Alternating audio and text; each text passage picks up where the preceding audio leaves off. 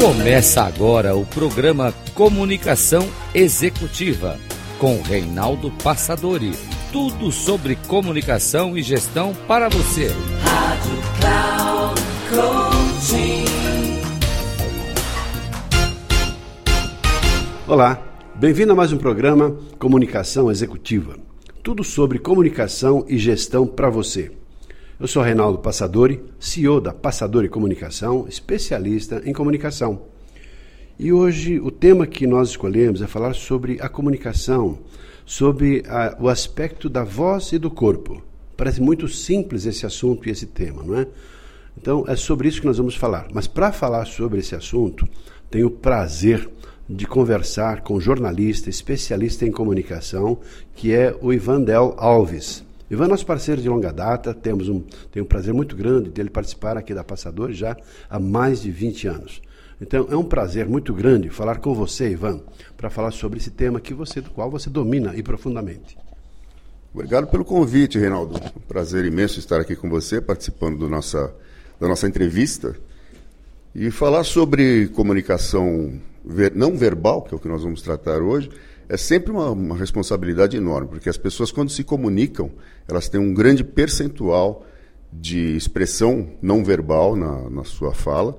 E é importante que elas tenham consciência corporal e consciência vocal na hora de se comunicar. No primeiro momento, Ivan, assim, antes de a gente entrar diretamente no assunto, nós temos aí em torno de 20 minutos para falar a respeito. A comunicação de maneira geral, como é que você, como jornalista, como especialista, um professor, uma pessoa que tem ajudado milhares de pessoas nesse desenvolvimento, vê a comunicação, a importância da comunicação no cenário profissional, quaisquer que sejam as profissões e as carreiras das pessoas? Reinaldo, as pessoas que não sabem se comunicar direito ou não têm uma boa comunicação na vida corporativa, normalmente elas têm como se tivesse uma tampa na sua ascensão profissional. Elas chegam num certo ponto, elas precisam dominar a comunicação, precisam se relacionar, gerenciar pessoas, fazer apresentações, e quando elas não têm esse tipo de conduta profissional, elas acabam perdendo oportunidades e deixam de ascender profissionalmente. Bom, todo mundo fala, na verdade, mas, então assim, a gente fala, quando a gente começa a viver a vida, tem lá o contato com os nossos pais, relacionamento, os amigos. Então, por que a especialização, se aprendendo a conviver com as pessoas, a gente se comunica já? Então, qual é essa diferença que o mundo, talvez corporativo, tem de diferente de uma vida normal? Porque comunicar, todo mundo se comunica. Pois é, Reinaldo, mas a comunicação ela não é tão simples assim. Quando as pessoas têm técnicas, têm ferramentas para se pronunciar melhor, melhorar sua dicção, melhorar sua apresentação corporal, inclusive, ela ganha outras dimensões, ela tem outras condições melhores de se apresentar perante as pessoas, e isso só tem vantagens para quem vive a vida corporativa. Na vida lá fora, na vida sem ser a vida profissional, as pessoas se comunicam, mas elas simplesmente se conversam, elas falam do jeito delas, mas a possibilidade da pessoa ter ferramentas facilitadoras na sua comunicação, melhora inclusive a vida lá fora das empresas. Tem um psicólogo americano de nome Albert Mehrabian, e ele fez uma afirmação que muitas vezes é contestada, as pessoas discutem, falam assim, olha, da comunicação normalmente ou efetivamente, 8% apenas representa o conteúdo. Depois ele faz uma distinção. E a nossa voz carrega 38% daquilo que é transmitido na informação e, curiosamente, o nosso corpo, 55%. Ou seja, mais de 90% da comunicação tem a ver com aquilo que nós estamos tratando hoje aqui, que é voz e corpo. Como é que você vê isso? Como é que você aceita ou ouve uma informação dessa natureza, Ivan? É um estudo bem interessante do Mehrabian, que é um norte-americano de origem armênia, e ele fala exatamente, através dessa pesquisa, ele mostra que as pessoas, quando prestam atenção num palestrante, numa pessoa que está se comunicando, elas prestam muito mais atenção na expressão corporal e nas inflexões de voz do que propriamente no conteúdo. O conteúdo é importante, logicamente, como você disse, são 7% de impacto naquilo que a pessoa fala, mas é muito mais importante, em 55%, os aspectos físicos, o não verbal no sentido da expressão corporal, e 38% nas inflexões de voz. E quando a pessoa tem essa... Deu um buraco aqui.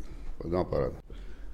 Quando as pessoas têm essa percepção, têm sabem desse impacto que o não verbal, a inflexão de voz, a expressão corporal causam durante a comunicação, elas procuram realmente se aprimorar nas suas possibilidades de melhoria na comunicação.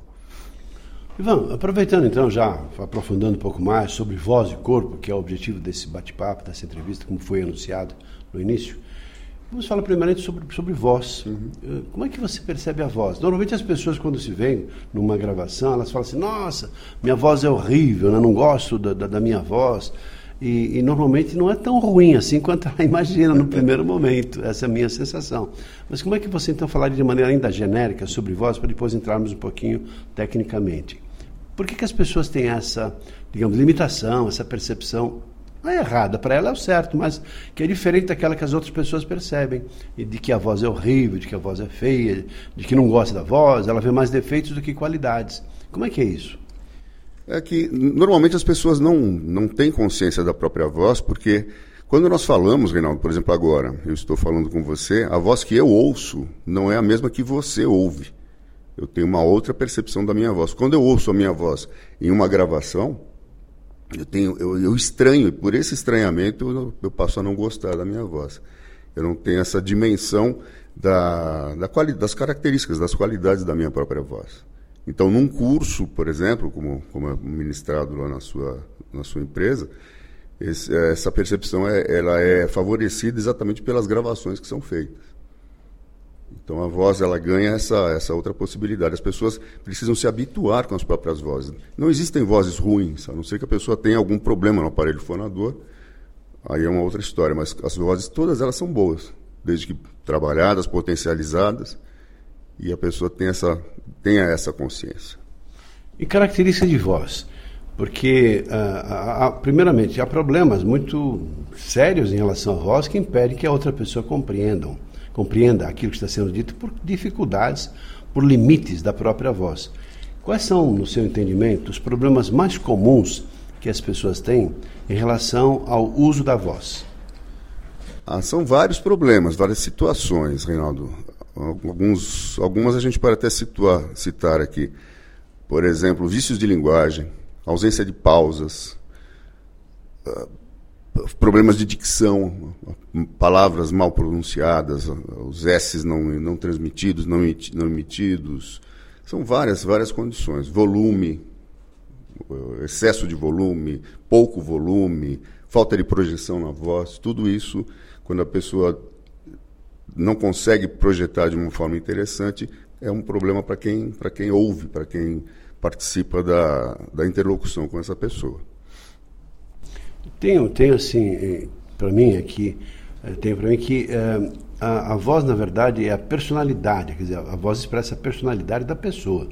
Então, a voz expressa tudo aquilo que a pessoa é, pensa e sente. Tem toda uma dimensão muito profunda na utilização da voz, que ela não é só o comunicado da mensagem, porque ela está mostrando ela, né?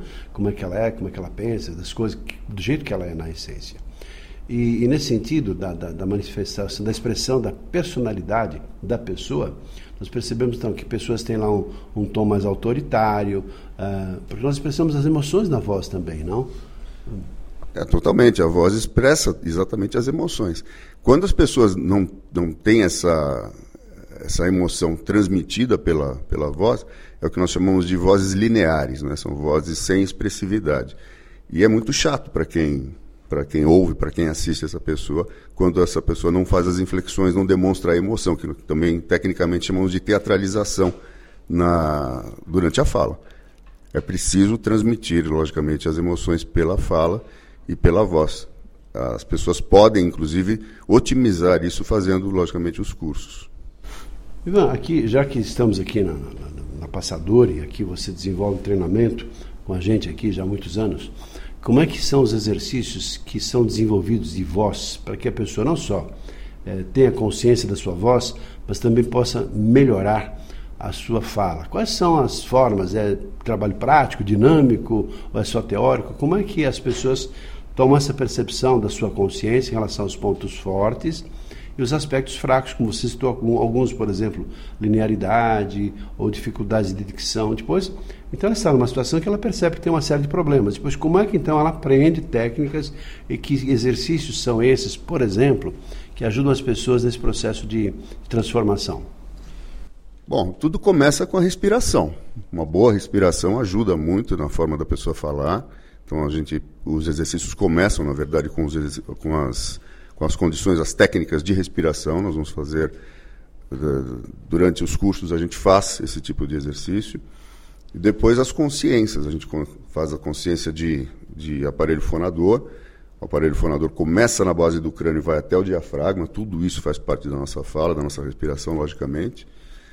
E aí começamos os exercícios de aquecimento, trabalhamos as partes altas do aparelho fonador, boca, nariz, laringe, enfim, todas aquelas partes são aquecidas.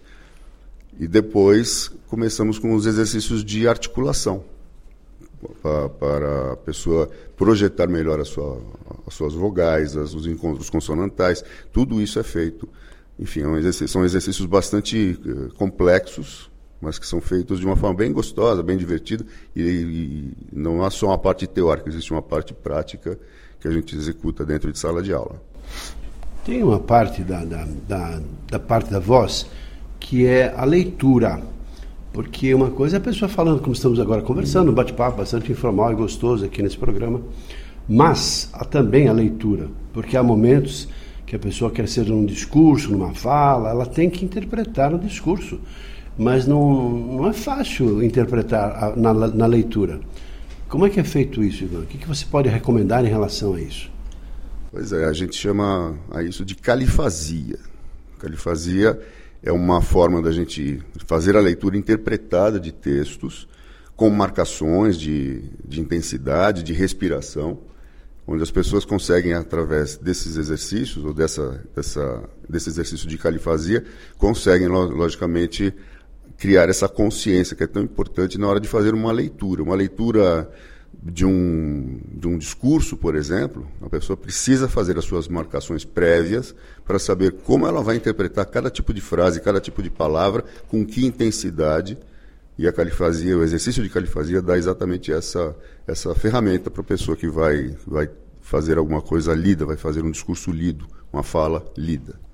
Quer dizer que então é possível eu ler e como se estivesse falando sem ler, interpretando, dando vida à fala, assim as pessoas do outro lado talvez nem percebam que eu estou lendo. Exatamente isso, ou seja, a leitura fica natural. É como, para quem assiste aos jornais na TV, como os apresentadores, os jornalistas que fazem a apresentação dos telejornais, eles, logicamente, eles leem aquilo, mas eles fazem a interpretação de uma forma muito natural, muito tranquila. Quem está em casa assistindo não percebe que aquilo é uma leitura, mas ele tem um teleprompter na frente, ele está lendo tudo aquilo que é passado, que é transmitido para os telespectadores. Aqui a gente vai fazer a mesma coisa. Muito bem, Ivan. Agora, outra parte, já que falamos de voz e corpo, agora vamos pegar um pouquinho a parte corporal, né? Essa parte fascinante, né? Nosso corpo fala o tempo todo. Uma vez assim, em que lugar que você não está se comunicando? Ah, o corpo fala o tempo todo. Como fala o tempo todo? Mas eu não estou fazendo gesto. Bom, o seu corpo está mostrando a sua aparência, a sua elegância, o seu estilo. Você está presente, já está comunicando que você existe, que você está vivo, né? Tem gente que às vezes não está, né? Mas, de qualquer maneira, o tempo todo está comunicando alguma coisa. Então, entrando um pouquinho nesse aspecto da comunicação corporal, já que, de acordo com o nosso lá, amigo psicólogo, 55% daquilo que nós comunicamos está no nosso corpo, que informações genéricas você poderia falar, e assim, alguns detalhes, talvez até aprofundando um pouco, quais são os problemas mais comuns que uma pessoa tem na comunicação corporal? Os problemas mais comuns são, basicamente, ou a pessoa não faz gestos, ela fica com as mãos paradas ou presas dentro dos bolsos, por exemplo, e o gesto é importante que exista durante a comunicação, ou pessoas que fazem movimentos, se movimentam demais, ou seja, as mãos se mexem, mas não com a coerência que a fala exige, então ela faz movimentos em vez de gestos. Portanto, o que a gente trabalha nos nossos cursos, logicamente, são as consciências também. Eu sempre falo em consciência exatamente por conta da necessidade, que é o primeiro passo do aprendizado, é logicamente a consciência. A pessoa precisa entender da feitura dos gestos, né? Ou seja, ela pode imitar, ela pode aprender, ela pode desenvolver os próprios gestos para que as pessoas que estão assistindo consigam ter mais força, né? Mais evidência naquilo que está sendo falado para elas. Os gestos ajudam na informação. As pessoas, como você mesmo falou, do Mehrabian, 55% do impacto da comunicação está logicamente na expressão corporal. Pegando na parte do gesto, além do gesto, se você citou muito bem a importância, a diferença entre gesto e movimento, né? E tem também a expressão do rosto. Como é que é a expressão facial? Qual a importância? De que maneiras? Como é que a pessoa aprende, por exemplo, a expressar as emoções no rosto, na fala? Ou talvez não aprender, mas talvez tomar consciência e aprimorar isso. Como é que é feito esse trabalho na atividade prática, para as pessoas tomarem essa consciência e aprimorarem essa habilidade? Pois é, nesse aspecto, as gravações que nós fazemos, os vídeos que a gente grava das pessoas, isso é uma ferramenta excelente que a gente usa nos cursos. Quando a pessoa percebe que ela tem ou pouca expressão facial, ou a expressão facial ela é desconexa com aquilo que está sendo dito, a pessoa já começa a trabalhar isso também, e expressar o sorriso, expressar a alegria, expressar a tristeza. A pessoa começa a entender que isso também é importante quando está se manifestando diante de um público. Todas as expressões faciais são importantes e ela precisa... A pessoa aprende a necessidade. Na verdade, a gente não desenvolve essas expressões em sala, mas ela percebe que é importante também, tanto quanto os gestos, tanto quanto sua postura do palco. Bom, eu vejo assim que há muitas pessoas que têm dificuldades para olhar nos olhos de outras pessoas. É comum em situações de comércio, você vai numa loja lá, quer falar com o vendedor, não nem te olha, aí você tem vontade de ir embora. Às vezes assim, numa relação, uma pessoa assim, olha para mim, olha nos meus olhos. Às vezes a pessoa não fala, mas percebe que a pessoa não se sente valorizada. E para as pessoas que têm essa dificuldade de olhar nos olhos, como é que a gente lida com isso? O que você orienta? Pois é, a primeira coisa é que quando a gente não faz o contato visual com a plateia também não se conecta conosco. Para quem está falando do palco para a plateia, é importantíssimo olhar nos olhos. Existem alguns subterfúgios aí nessas literaturas rápidas de autoajuda que pedem para a pessoa olhar na testa, para a pessoa olhar no fundo da sala, imaginar um horizonte atrás das pessoas, né? Mas isso não funciona. A pessoa precisa olhar realmente nos olhos e a gente exercita isso. A gente tem um exercício específico para isso num dos momentos dos nossos cursos aqui também. Tem, claro, a comunicação corporal envolve uma série de ingredientes, né? Falamos aqui sobre gestos, você falou sobre gestos, olhar, etc., expressão facial, mas também tem a ver com a marca pessoal, como nós temos assim, pessoas que cuidam da mídia digital, cuidando da aparência, cuidando de um sorriso, ficar bem no filme, no vídeo, né? Também nós, até que ponto devemos cuidar da nossa imagem em relação à aparência, em relação a uma roupa legal, adequada ao ambiente, em relação a asseio corporal, porque tudo isso é comunicação corporal, não é, Ivan? Tudo isso. É como se fosse uma assinatura mesmo, uma assinatura viva, né? A pessoa tem a sua forma de se vestir, a sua forma de usar o cabelo, a sua forma de se maquiar, enfim, também faz parte da comunicação essa aparência que a pessoa tem junto ao público. Então ela precisa cuidar disso também, para passar exatamente a imagem, ou seja, a figura que ela tem desejo de passar para as pessoas. Ela pode ser uma pessoa mais criativa, pode ser uma pessoa mais conservadora, enfim. A imagem que ela gostaria de passar, ou que ela pretende passar para o público, tem a ver muito com a vestimenta e com o seu trato pessoal.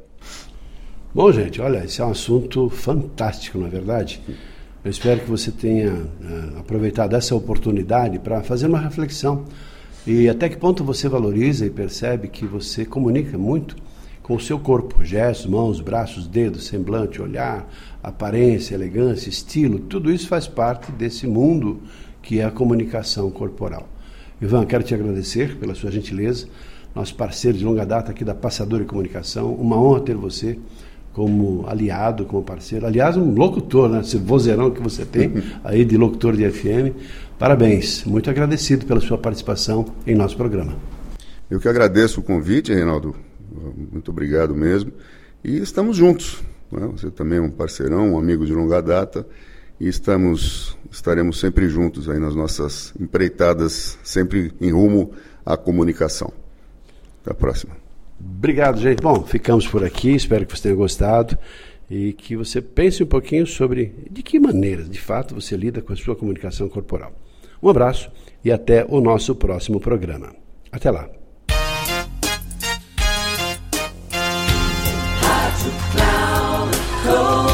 Encerrando por hoje o programa Comunicação Executiva com Reinaldo Passadori. Tudo sobre comunicação e gestão para você. Rádio Cloud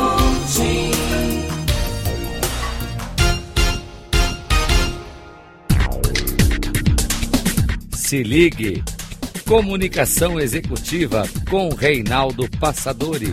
Sempre às segundas-feiras, às 8 da manhã, com reprise na terça às 12 horas e na quarta às 16 horas, aqui na Rádio Cloud Coaching. Acesse o nosso site radio.cloudcoaching.com.br e baixe nosso aplicativo na Google Store.